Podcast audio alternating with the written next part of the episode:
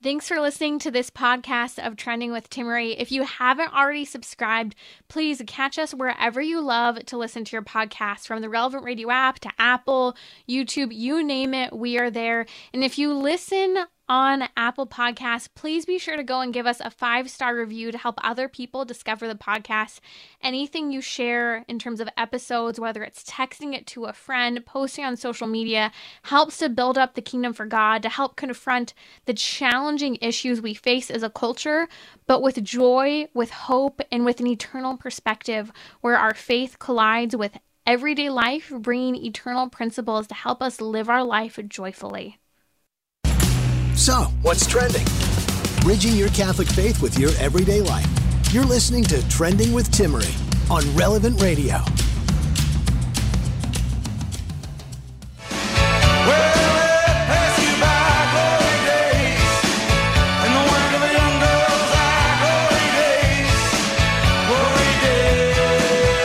A classic glory days, nostalgia, reminiscing about the good times. There is a lot of that going on about 15 minutes away from my home studio in Canton, Ohio, at the Pro Football Hall of Fame. The entire last week has been a celebration as tomorrow the enshrinement ceremony takes place for the eight inductees of 2022.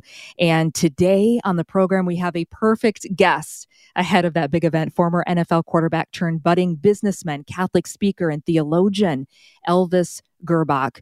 We are going to talk about the real meaning of winning, winning for eternity and glory, not the worldly definition, but the theological understanding of glory.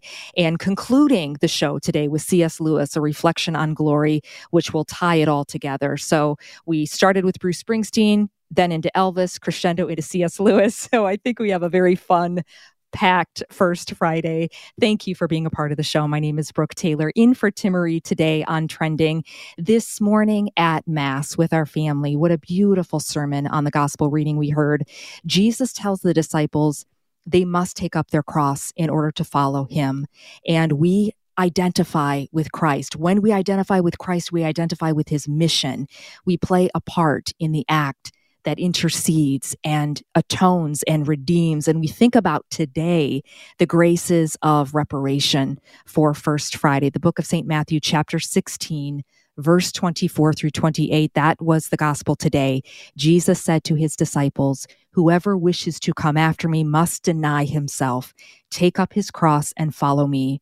For whoever wishes to save his life will lose it but whoever loses his life for my sake will find it. What profit would there be for one to gain the whole world and forfeit his life? The story and the life of today's guest offers a parable to today's gospel. So we will look at the real meaning, like I mentioned, of words like glory. What does it mean to be truly rich? There is so much that money cannot buy, and the greatest prize of all, salvation. So let's jump in. This was fun today, by the way, because it gave producer Jim an opportunity to put together a mini NFL highlight reel. I mean, he is a producer aficionado, but this was fun to take a walk back into some football glory days when Elvis Grbac was a household name for nine seasons. And just as a refresher, following a record record setting college career at Michigan. He was drafted by the San Francisco 49ers in 1993, went on to play nine seasons with the NFL, including an AFC West title. Pro Bowl appearance, Super Bowl championship. And let's hear that highlight reel. Okay, Jim, let's have it. Fourth and five from the Pittsburgh 37. Grbac to Tony Gonzalez. Breaks Darren Perry's tackle, rumbles 30 yards down to the seven. Elvis Grbac says, I play my enemies like a game of chess, and his pawn is Jerry Rice, dancing along the back of the end zone. Then Elvis, uh, uh, thank you. Thank you very much. Welcome to the program, Elvis. Thank you, Brooke. yes, that glory days, long time ago. oh man, yep. And I know that little that little mashup we played there, at least with the with the audio clips, that does not do you justice. I mean, we didn't get to the Rose Bowls, everything with the University of Michigan. There's so many other highlights over nine years, but when you look back, when you hear that song, when you listen to those clips, not a bad career. Yes, I was very, very blessed. Um, I mean, just to come from where I was in, in Cleveland, just a just a hometown kid, dreaming about you know playing in the NFL and having that opportunity and and going to Michigan and I pay, played for Bo for two years and then Gary Moeller after that. Um, it was just a great opportunity to get drafted by the San Francisco 49ers of all the organizations at that time um, to be able to be around like the Jerry Rices of the world and and Steve Young and Joe Montana to learn from those guys, and then to play for nine years, uh, play with un- unbelievable players, coaches. Um, it was a blessing. It was a dream come true as a young kid, like I said, to to kind of fulfill those dreams uh, and to be able to do that. It was just uh, God has blessed me with uh, unbelievable talent, and I was able to use it to my fullest ability. And I know you you see that now, you say that now, but I know it took you a while to we talk about glory to give glory to God maybe in that respect. I, I want to go back over that because you retired in 2001. I want to talk about what you've been up to, including the call to become a theologian to get your master's degree, which might be surprising right. to some, might have been surprising to you yourself. But I want to rewind. I want to go back too and look at how you got to where you did. Your parents came to this country in, in 1968 from Croatia, the former Yugoslavia. They didn't speak English. They didn't have wealth or means at the time. I, have heard you say your dad worked a lot. He worked a few jobs, but you say that you were rich in faith. You, they had an old school faith. So did you grow up Catholic? Yes, grew up, uh, yes, Roman Catholic, staunch every Sunday. It was in the house. It was um, I think for my parents coming from Europe, it was more of um, showing their love and their faith um, than really teaching it. They had a hard time verbalizing what the faith meant to them.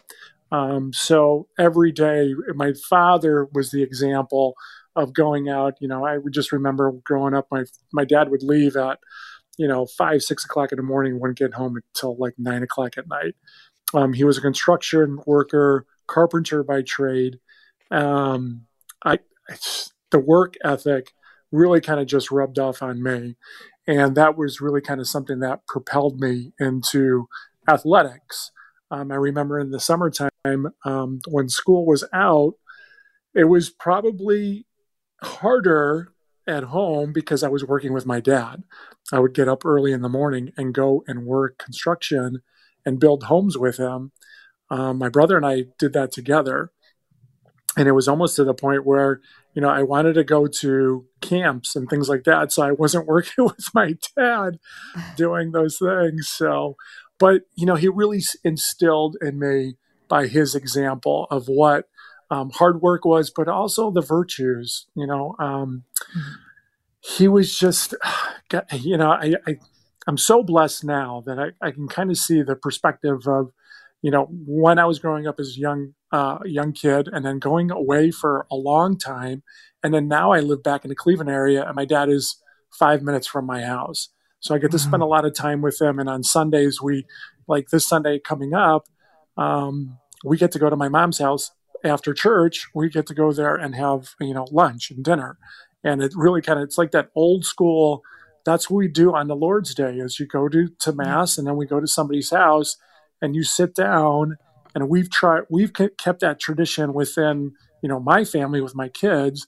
And we, we could sit and have lunch, which I said kind of turns into dinner because we're sitting there for hours and we would just do that. And it's, it's a great example is that you know my kids who live in Chicago now, all three of them, they get together on Sunday, and it's pasta Sunday. They spend time together. They mm-hmm. somebody cooks, and then somebody goes to the house. It's so it's for me growing up, going back. It's it was more of them showing their faith um, physically than trying to maybe explain it. Uh, for me, it took a long time for me to kind of get to where I am. We kind of, kind of talking about going back to the seminary, getting my master's in theology, um, being able to go out and speak the faith. That's a whole nother a- avenue that I've kind of learned over the years. I, I do have a platform um, which I take advantage of. A lot of people want to talk about the football career and things like that, and then I kind of turn it and say, okay, this is where I am now, and this is what's what I'm really kind of trying to convey that message to that person.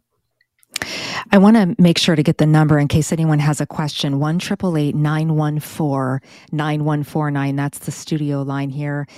Former NFL quarterback Elvis Grbac is here. Elvis is in the building at least for the next hour. So if you have a question, make sure this is the time. Give us a call. You talked about your dad's work ethic, Elvis. I know they sent you, your parents, to a Catholic school. So I'm thinking that must have been a sacrifice for them. You played high school football in Cleveland, Ohio, along with Desmond Howard. And that's how you started. You played with the greats, Rose Bowls, Pro Bowls, Super Bowls. Did you always kind of see that would be your your path like going to the NFL did you have a sense then of how blessed you were or I don't th- I don't like, I don't oh, this is how anybody it is. knows. No yeah. I don't think anybody knows. It's um, to say that I was going to be destined to go all the way no I never thought that. I never thought about um, anything past maybe like a month. Um, getting to Michigan was a a blessing. I will say this Desmond Howard was my tailback in high school. I threw maybe 10 times during the game at the most. I mean, you have it, I mean, a Hall of Fame uh, running back at high school that I'm still good friends with, Heisman Trophy winner. Of course, you're going to give him the ball as much as you possibly can. So, for me, it was an opportunity to. I had other places. I had Ohio State, a little bit of Notre Dame, Miami. But for me, it was close to home and I was going to get a great education. And that was kind of like the driving factor because I talked to my cousins about it and they said, go to Michigan. If everything kind of works out and you graduate, you have a degree from Michigan. So that was the driving factor for me. All the other things kind of just fell into place as as the career went on. And I really took advantage of some opportunities that came on early in my career that got me to to play year in year. It was one of those things. Like I said, I never thought that I would be in in the NFL. I never even kind of like put that in my mind because I was so focused in on what I was doing at Michigan. Every mm-hmm. every week, every month was getting ready for. I was either in season or I was getting ready for the season. Like we would, I was very blessed to go to four Rose Bowls um, and one Gator Bowl. And I remember after every bowl game, in January. It was January 1st. We were done. I would take about two weeks off, maybe three at the most, and then start getting ready for the next season. I mean, it was that. I mean, kind of like that was kind of the grind for five years, and uh, so that that's the work ethic that my dad really kind of instilled me. It was it was never a time uh, to take off, and the, the one thing that I've always kind of stressed to my kids, and and Bo would say this to us is that you're either getting better or worse every single day. And so think about that. I mean, anything that you're doing, a radio host, um, going back to school, running a business, whatever it is, you try to get up that day. And for me, you know, I do the liturgy of the hours in the morning. That's the first thing. I'm up at four o'clock because I want to spend time with the Lord in the morning. I want to I want to cultivate my relationship with the Lord before anything else that I do.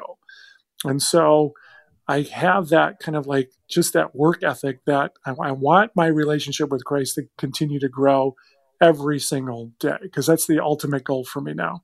Um, it may not have been there in the past, but the ultimate goal for me is to see Christ face to face. That's it. That's what that's what life is about.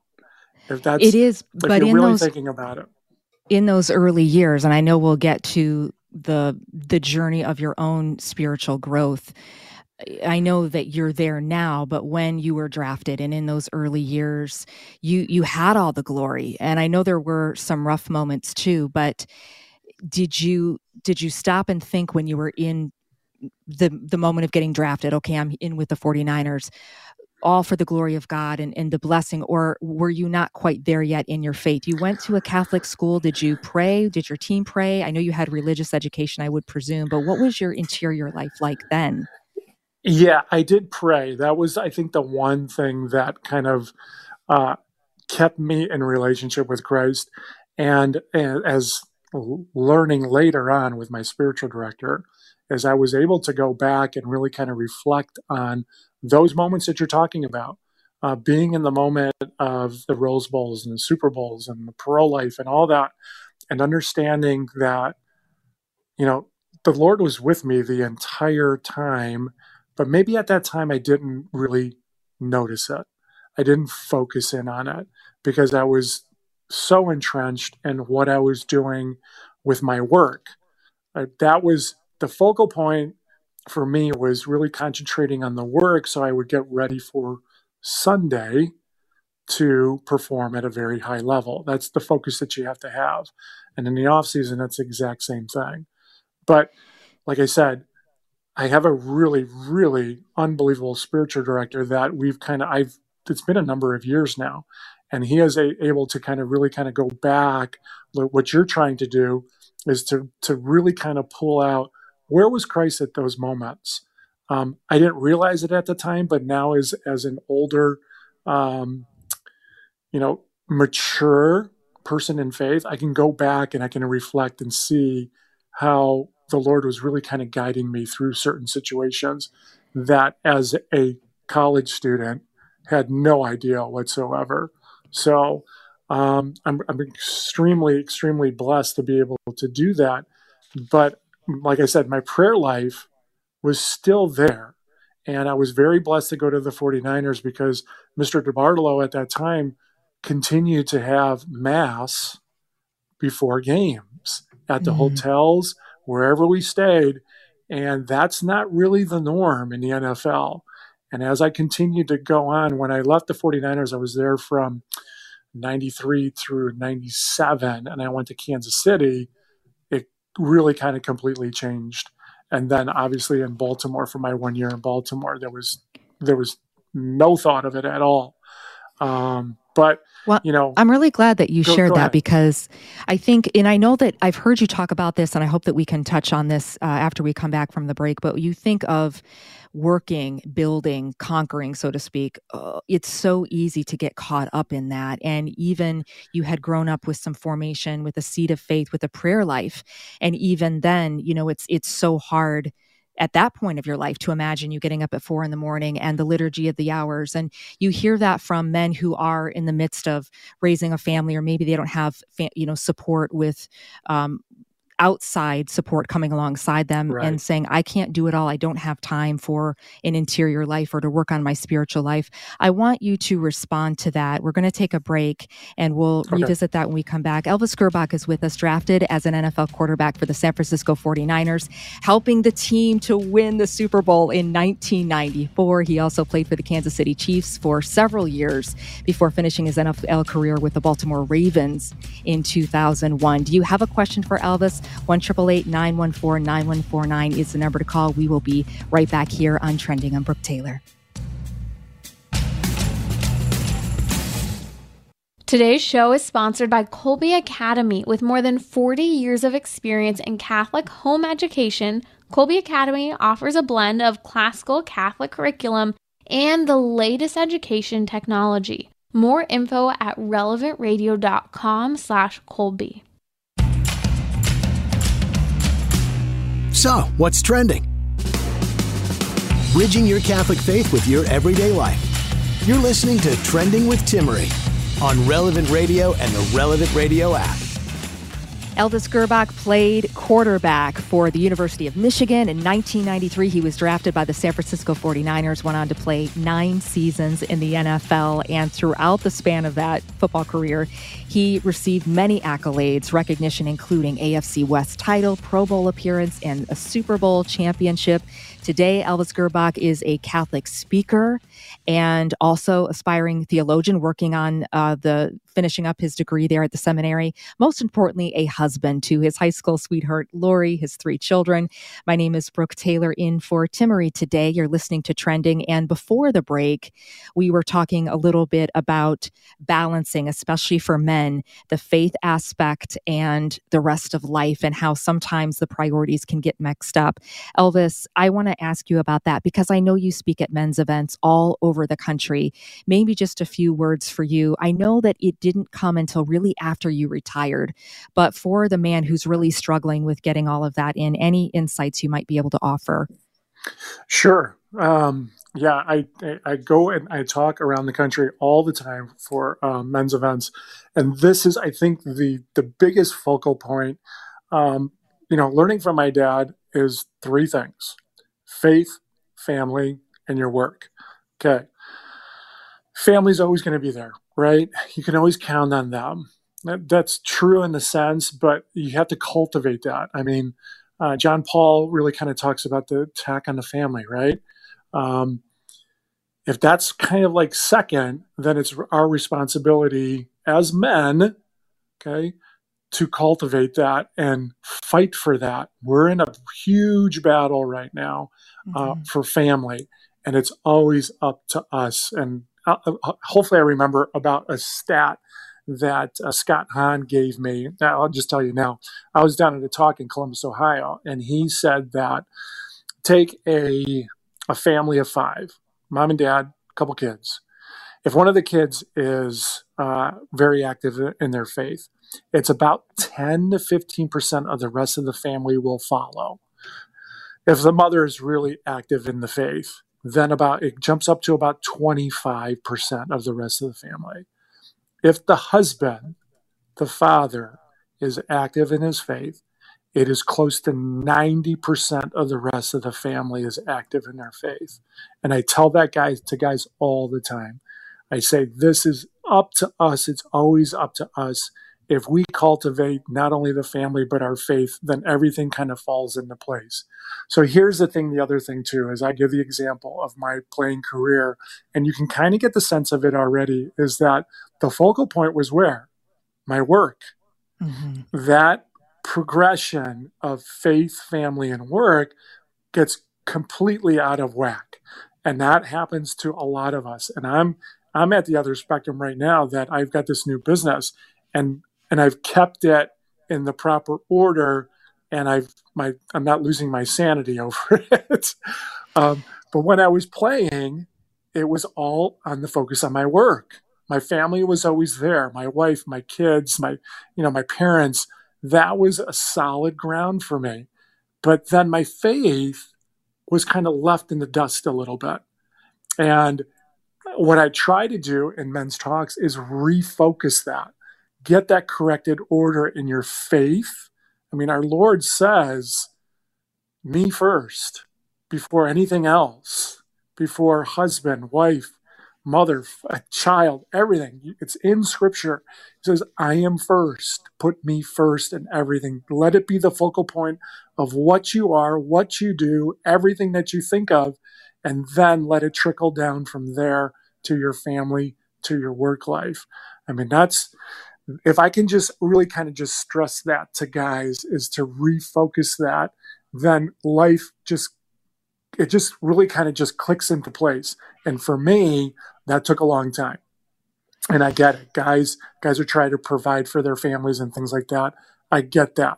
But if you don't have that aspect of faith first, then look what happens to the family. It starts to crumble. Everything in order starts to crumble. It's true. And you don't want to put the heavy on the guys, but that's the reality. And in some senses, it's exciting because you think how the order of God has created this.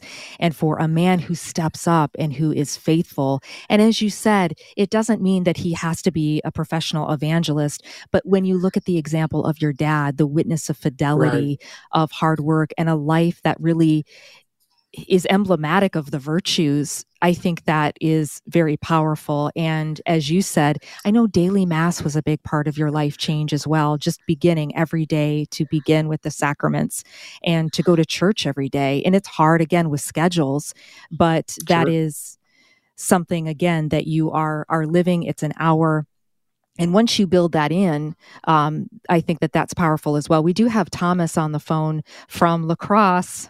Guessing it might be a Packer fan from Lacrosse, Wisconsin. Are you there, Thomas? right. yeah. Hi. Uh, thanks for allowing me to chat here. Uh, Sure, Elvis, you're on with I uh, just want to commend Elvis on his uh, personal testimony as a celebrity in sports. Uh, I kind of look at people like him and others uh, as a modern day archetype, like some of us look at the saints. Uh, we live in a dark and secular world right now, and uh, we've lost uh, uh, the value of looking at the saints and looking at people that were led of God to do great things, and accept the humility in, in doing what they're doing.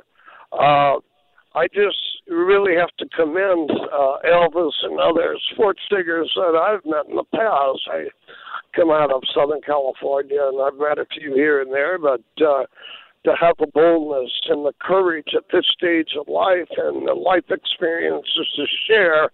And I want to encourage him and others listening that, you know, sometimes we put too much uh, emphasis on celebrity status, but when they can uh, come forth and share a testimony, they can share the goodness of God in their life, then maybe it'll set the hook in the jaw to uh, wake a lot of this up. Thank you, Thomas. I love the fishing analogy too, and that is fantastic. God bless you. You must hear that often, Elvis, just the gratitude for using your witness to evangelize as you are. You've been called in your response to that call. Yes, I, and that's been a long time in in the process. And Brooke, let me go back to before the break. You kind of said something. There was that seed there, and in my talks, I do talk about that. Um, there was something that happened to me, which I was able to reflect with my spiritual director when I was a young kid on Easter Sunday morning, where I was reflecting on the cross, the crucifix that was hanging over my bed um, early in the morning um, before we went to mass. And I got up early and I was just in my room, closed the door, and I pulled that cross down. Something came over me that made me very emotional. At a young age, I realized what Christ had done for me. This young kid in Cleveland, Ohio, he gave himself up for me. And it got to the point where I was um, talked to my spiritual director about it, and I couldn't tell if it was like 20 minutes, 30 minutes, 40 minutes of just reflecting with Christ. And going back and thinking about that, that seed was planted within me. Knowing I think God had plans for me to, to kind of do this sport life and continue to do that. But then now that seed is kind of bearing fruit right now. And I'm trying to just allow that that fruit to bear as much as possible in my my personal life, my family life, my business life, everything that I can do, and then just allow God's grace to work through me. And it, is it going out and just meeting individual people uh, on a weekend and just talking about it? Um, I've got a good friend of mine that I'm sitting in there in my, his house right now, and he has a memorial for his his mother coming up, and he asked me to do the memorial. And so I want to prepare and do those things. I want to be able to, you know, send that message however God will give me the graces to do that. Um, going back to school, doing all these things, going to men's conferences, and then running a business with predominantly all women and young, um, you know, young mothers. Uh, I'm in I'm in a position where I'm trying to cultivate, you know, a, a, a kind of like a culture where they're accepted and brought in and nourished and and maybe not by verbally but like my dad doing it um, by example. There is so much in what you just shared to imagine all that you've accomplished and done and experienced in your life, and going back to a moment that you remember, a singular moment at the age of 10, where you take the crucifix off the wall and you just look at our crucified Lord, the corpus there, uh, and meditate, and that you remember, and then how it's bearing fruit all these years later. That's really powerful, I think, for any parent because you did kind of, I don't want to say stray, maybe that's not the right word, but have other priorities for many years. And yet that seed was always there and our Lord calling you back. And um, I want to take Bob because he's on the phone now from Chicago, where your three kids are currently. Okay. Elvis, we're speaking with former NFL quarterback Elvis Grbac. Bob is on the phone. Bob, you had a question about some of the homilies from the pregame masses that Elvis heard. Yeah, here's what I want to ask Elvis. First of all, thank you so much for doing this. This is awesome that you're doing this. And I also want to congratulate you because I saw you play and you hit a certain fourth down in one pass. And I think you enjoyed the result a lot more than me, but I just want to tell you, you played awesome. And congrats to you. I think you know what I'm talking about.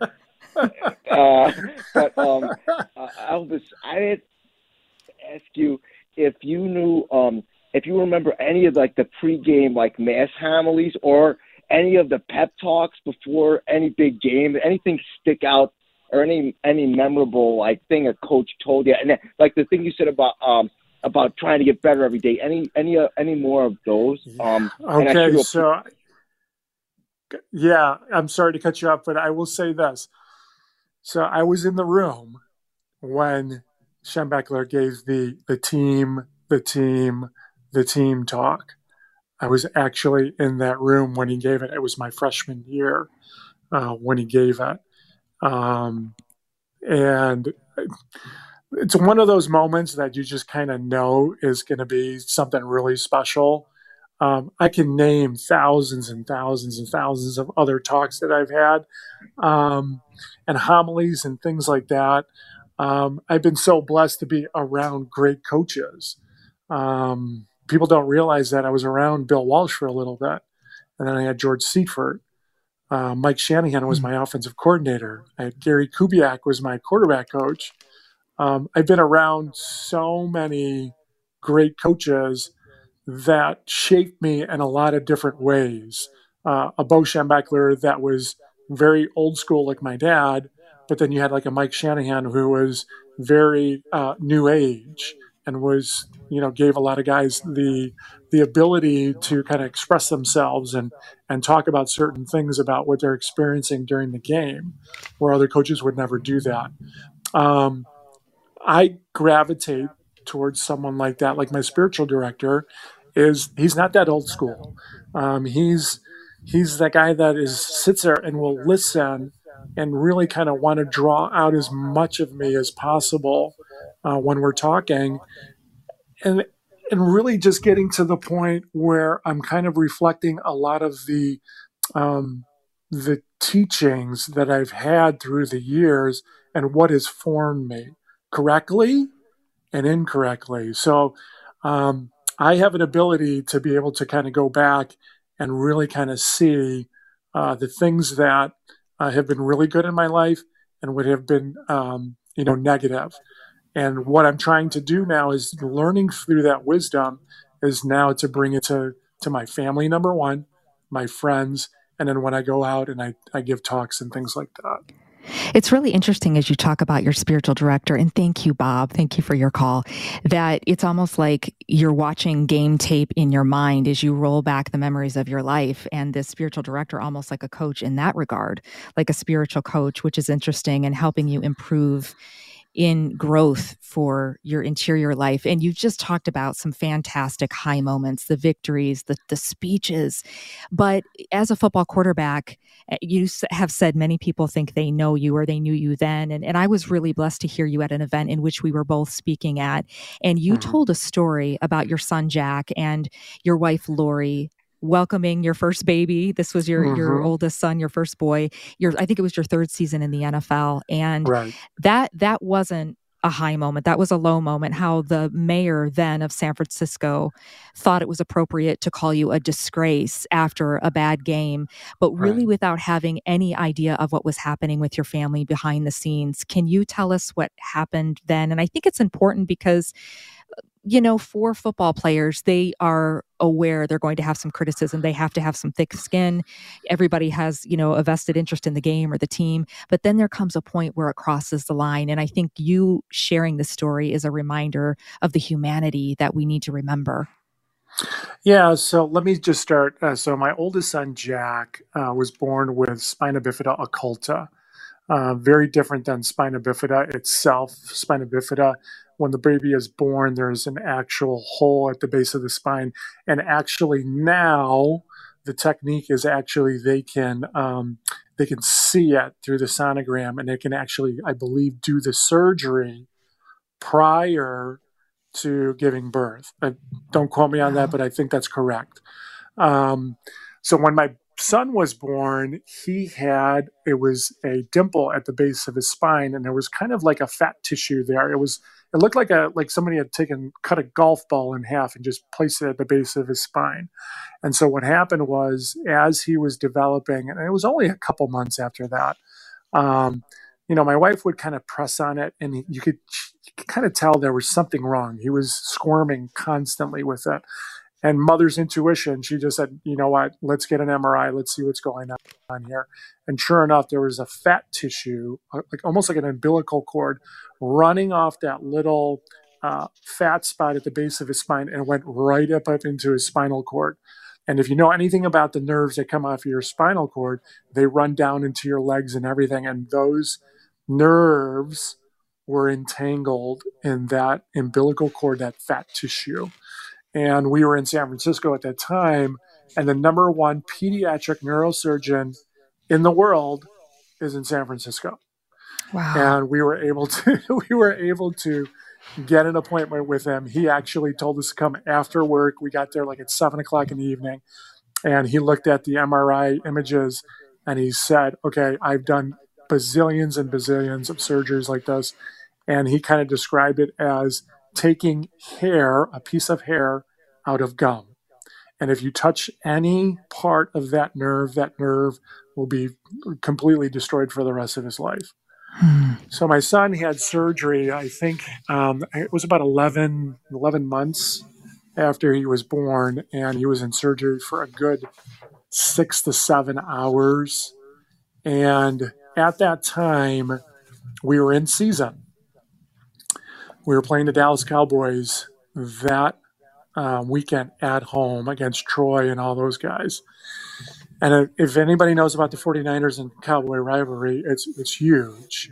And that was when we were going back and forth in the NFC Championship game uh, every year. And they would beat us at at Dallas, we would come home and we'd beat them and we go into the Super Bowl. And then we had them in the third season back at our place. And sure enough, uh, Jack had the surgery up in San Francisco, and our facility was down in Santa Clara, which is a good 45 minute, and California traffic is a good hour, hour and a half just to get from place to place. And George Seifert, being the head coach, allowed me to really focus in on my son, whatever I had to do.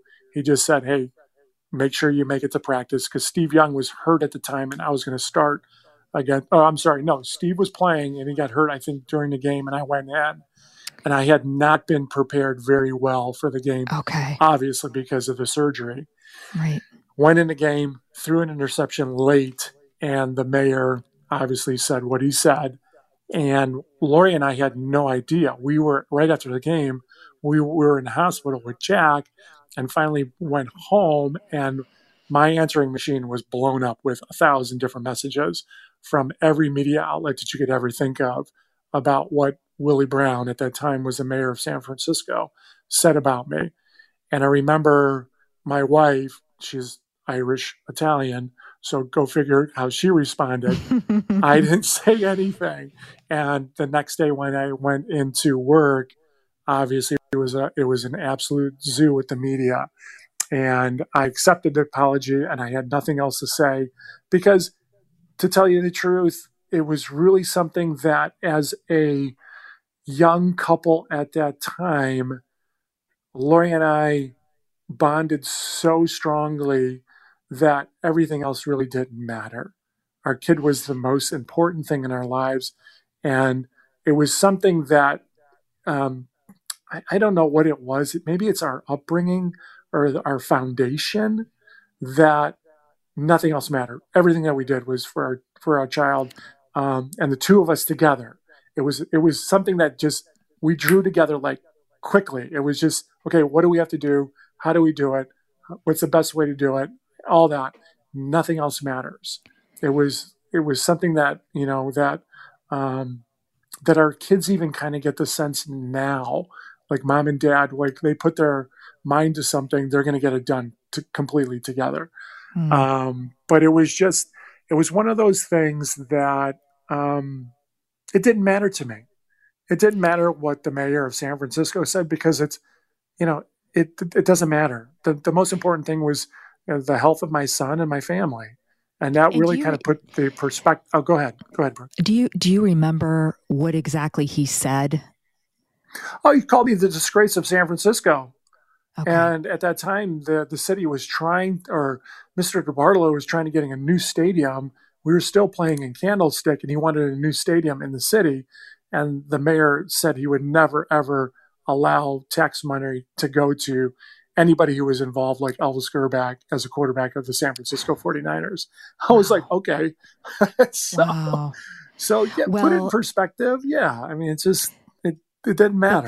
You know, and it seems like a grace that that wasn't something that um, you you were able to stay the course on what you needed to do for your family and your son. And the blessing there is your son is perfectly healthy today by the grace of God.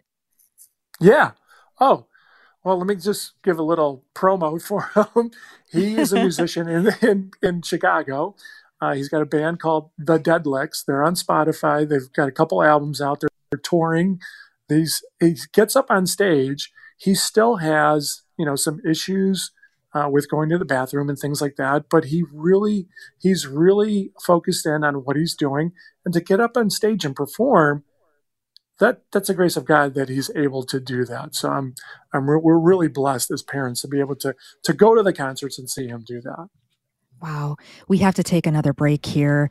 Elvis Grbac is with us, drafted as an NFL quarterback for the 49ers, helping the team win a Super Bowl in 1994, played for nine seasons in the NFL. Now a Catholic speaker, theologian. My name is Brooke Taylor, in for Timmerie. We'll have more with Elvis when we come back. Stay with us.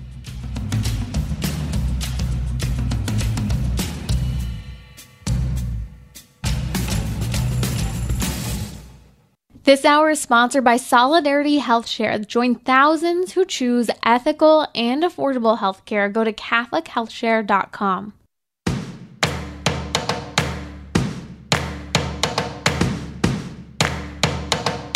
We're talking about what you're thinking about. You're listening to Trending with Timmerie on Relevant Radio and the Relevant Radio app. Elvis Grbac played quarterback for the University of Michigan. In 1993, he was drafted by the San Francisco 49ers, went on to play nine seasons in the NFL. That includes an AFC West title, Pro Bowl appearance, and a Super Bowl championship. Today, he is a Catholic speaker. Most importantly, he is a husband to his high school sweetheart, Lori, their three children, also a Catholic speaker, and going to the seminary, getting a master's degree in theology. So grateful for for that. Elvis, we just have a few minutes left. I want to ask you we both live in Ohio. My home studio is about 15 minutes away from the Pro Football Hall of Fame, where last night the NFL preseason kicked off. The Raiders, the Jacksonville Jaguars. Enshrinement week is happening now. The induction will be tomorrow. And you've been around to see how the league has grown and changed. I'm just wondering with how you have grown and changed, and especially in terms of your faith, do you think that you would approach the game the same today as you did when you were first drafted? And has has the growth you've made in your spiritual life caused you to look at the game of football differently? I would do everything completely different. Wow. yes, completely different. And I, I say that to the men's conferences and I this this is the best way I can say it. Think about all the accomplishments that you just named. Okay, wow, unbelievable! Super Bowl ring, championship, Rose Bowls, Pro Bowls, all that. Imagine if God was first in all of that. How mm-hmm. much greater it would have been. That's where I missed out. All that, all those accolades, all that experience, all the experience with the NFL, you know, being with the 49ers, doing all those great things. That's that's all well and good, but I missed the mark. I completely missed the mark with putting God first imagine how much greater it would have been because I did struggle. All those accolades came with a lot of struggle, a lot of emotional uh, depression, anxiety, all those things that my family had to go through, that I was going through, that a lot of people don't see what players go through with the pressure of being to, to perform every Sunday. And people turn to a lot of different things. And I did that. I did for did it for, for nine years, and it was very difficult. And I do tell the guys in my talks, I said I was completely lost when I retired, completely lost. And it really took me a lot of time to to really kind of find myself again, who I truly was before all that happened. Um, and to, to God's grace, I had somebody in my life, my wife, that knew me before all that happened and was there with me the entire time and having three beautiful children. And I spent so much time with the kids when I was done because I wanted to do that because I never really had that time to spend with my dad. And so I, I did that for my children um, because I thought it was correct. And I had to work on myself at the same time um, to really kind of find my faith again. And I did, and I'm very blessed to have that. And now I'm I'm able to kind of really kind of form my children in in, in it. But um, yeah, it's I would do everything completely different. and in a sense, you are. It's not football, but I know as we uh, wrap up here, I want you to share with us this endeavor you and your wife has started. I know you believe very strongly in, and it is a way that you're able to model with your faith and integrate your business and put God first. Can you tell us what you're doing now? Yeah, so we just took over a franchise. It's called the Cleaning Authority in Solon, Ohio. Um, we're residential cleaning. I have about 20 employees. 99 of them are single mothers. Okay. Um, and it's it's very difficult to see a mother struggle. And it's my wife and myself and my sister-in-law. We run the business. So you can kind of see everything that we're talking about, what we're trying to do for our employees. Yes, do we clean homes? Yes. That's not the end all be all. Do they make good money? Yes, we pay them well. However, I've kind of implemented something that I think a lot of businesses might want to start doing to really kind of focus in on the employee because we have this motto that we think is that our employees bring a value to our business. We have the responsibility as owners to give them value in their work life and their personal life. Now, I push the envelope on, you know, my faith and things like that. And I, you know, I have like in my office, I have, um, I have a painting of the Good Samaritan. And I really, and it's just recently, one of the Gospels in the last couple weeks, right? And I re reflected on that Gospel. And it's, you know, um, the good that person has to first come and acknowledge that person. And that's what we're doing as owners. We're acknowledging that person wherever they are in their walk of life is that we're drawing them in so that we can heal them. Oil wine take them in. That's the other thing that i think in the good samaritan uh, that reflection is that there's a conscious decision that you have to make. We do all this, we approach that person, we can help that person, we can do things for them. But now you lift that person up onto your animal and you bring them into your life. That's what we're trying to do with these single moms is we're bringing them into our family. And that's when we talk about in interviews and things like that. It's my wife and my sister-in-law. We're a family owned business we are going to draw you in so you have a place that you feel as if you have a family. You bring your kids here in the work. We want to know about your personal life. We want to do all those things. And then what we're going to do is we're cultivating um, for our employees is we want to know what their immediate goals are, intermediate goals, and their long-term goals. You know, we have a lot of moms that are struggling financially. So I want to bring in a financial planner and help them kind of you know develop a plan because those kids are going to be going to school here soon. How is a mother of two children, you know, so going to support that kid going to college? How is that possible? You know, working as a cleaner. We've got to figure that out so that we can provide for the, those children so they can get educated well. Um, we have a young lady that we've had for about four months now. She was she has two children. Um, her boyfriend left her, and she had nothing. She had no furniture, no place to live, no car, nothing. Lori and I have gone out and we've in our community and gotten furniture, got her a car. She has a place to live. All those we're we're go we're going beyond what in an, an owner does, an employer does, because yeah. that's that's what we're called to do. Well, you can hear that this is a mission that you have, mm-hmm. that you're called, and that you're serving. And with the Hall of Fame Enshrinement Week here, there are so many stories of success and glory. But again, you in this right here and throughout the last hour sharing that the ultimate goal is beyond the end zone. It's better than a gold bust in canton. It is the pursuit of what we were made for and that is to be a saint that is to get to heaven. So we just thank you for sharing your story with us former nfl quarterback elvis Grbac. god bless you and thank you for the time today.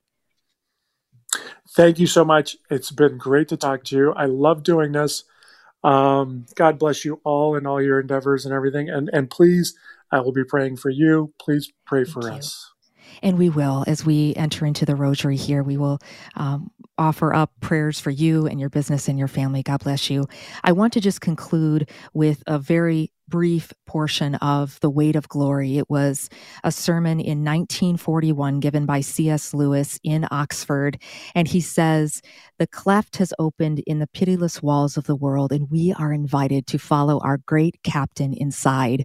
The following him, of course, is the essential point.